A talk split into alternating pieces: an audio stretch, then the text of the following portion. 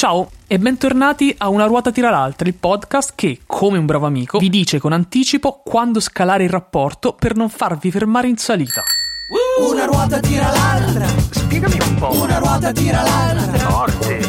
una ruota tira l'altra, Ma davvero? una ruota tira l'altra, Ma perché? una ruota tira l'altra, Ma quando? una ruota tira l'altra, Dai. una ruota tira l'altra, Fede.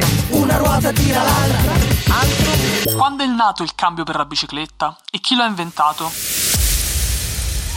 Quest'anno il corridore sloveno Matej Mohoric ha vinto la prima classica monumento della stagione, stiamo parlando della Milano-Sanremo. Forte. E lo ha fatto utilizzando una piccola ma fondamentale innovazione, il dropper. Spiegami un po'. Il dropper non è altro che un piccolo aggeggio che consente di controllare con un pulsante la regolazione del sellino. Così facendo, Moric è riuscito ad adattare la bicicletta al suo corpo nei momenti più intensi della gara ed è riuscito a ottenere il 100% da ogni momento della gara. Bomba. Tutto regolare? Vi chiederete voi.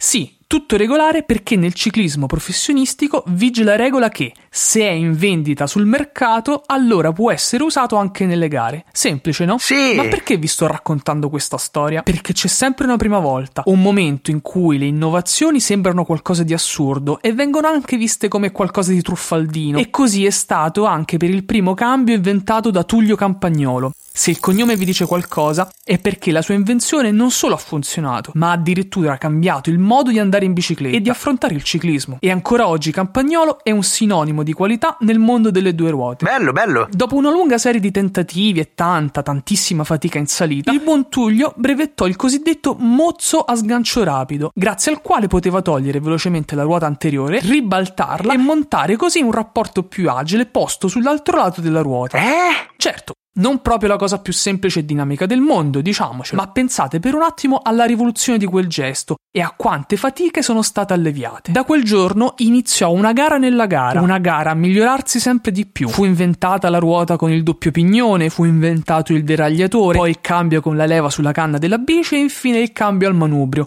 Una storia iniziata nel 1935 in continuo divenire. Mai pensare che la bici sia un mondo fermo e statico. Mai. Per oggi è tutto, a tra qualche ora con una nuova puntata.